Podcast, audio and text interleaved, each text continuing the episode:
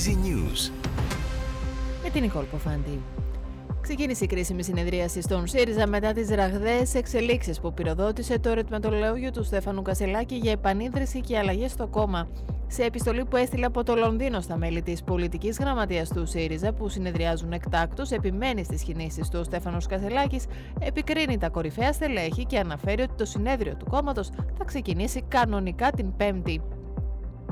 Το απόγευμα στις 7 αναμένεται να φτάσουν στο κάστρο οι αγρότες με τα τρακτέρ τους, όπου θα συναντηθούν με τους αγρότες της Βιωτίας. Θα διανυκτερεύσουν εκεί και αύριο το πρωί θα συνεχίσουν την κάθοδο προς την Αθήνα.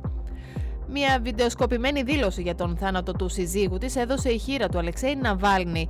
Η Γιούλα Ναβάλνα, που βρίσκεται στις Βρυξέλλες για να συναντήσει τους υπουργούς εξωτερικών των κρατών μελών της Ευρωπαϊκής Ένωσης, κατηγορεί τις ρωσικές αρχές ότι κρύβουν τη σωρό τους σφοδρού επικριτή του Βλαντιμίρ Πούτιν, υποστηρίζοντας και περιμένουν να εξαφανιστούν από το σώμα του τα ίχνη του νευροτοξικού παράγοντα Νόβιτζοκ.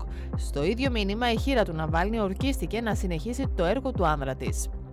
Η απόφαση για τη λειτουργία των απογευματινών χειρουργείων θα υπογραφεί αμέσως, επεσήμανε ο Υπουργός Υγείας Άδωνης Γεωργιάδης, παρουσιάζοντας στοιχεία για την οργάνωση και λειτουργία των απογευματινών χειρουργείων στα νοσοκομεία του ΕΣΥ.